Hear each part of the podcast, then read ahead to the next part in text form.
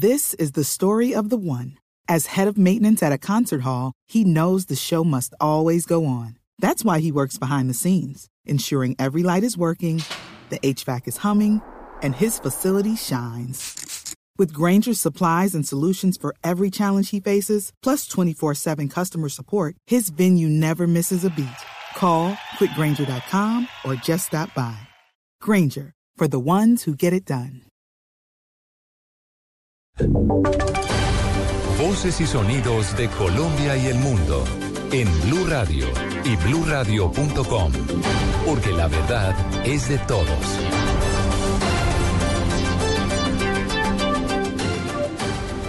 10 y un minuto de la noche, estas son las voces y los sonidos en Blue Radio. En medio de la, de la, incertidumbre por la salud del presidente Hugo Chávez, el ministro de Comunicación e Información de Venezuela, Ernesto Villegas, dijo que el mandatario se encuentra en un estado estacionario, pero que está asimilando el tratamiento.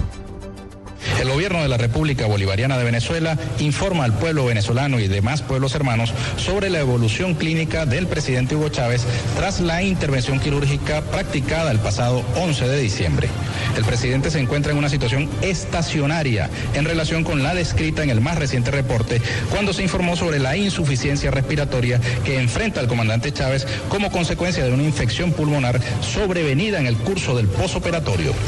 El tratamiento viene siendo aplicado en forma permanente y rigurosa y el paciente lo está asimilando.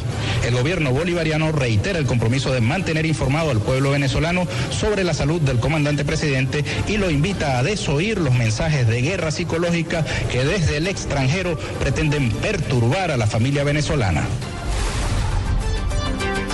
10 y 3 minutos de la noche ya va terminando la operación retorno en todo el país. Para las autoridades lo negativo del puente de Reyes fueron los conductores borrachos, pero la buena noticia fue la reducción en la accidentalidad, así como lo aseguró el coronel Jorge Gallego, subdirector de la Policía de Tránsito. Una disminución de menos 68% de la accidentalidad, 26% de la mortalidad, 64% de lesionados. Con disparos fueron recibidos varios uniformados que llegaron a atender un llamado de la comunidad en el corregimiento de la Ermita en Ocaña, norte de Santander.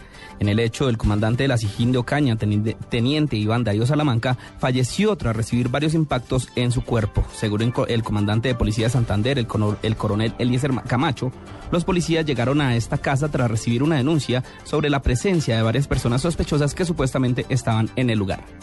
Hay un intercambio de disparos donde afortunadamente el teniente recibe dos impactos de arma de fuego en el estómago, es trasladado posteriormente al hospital de Ocaña donde fallece. 10 y 4 minutos de la noche continúen con la música en Blue Radio.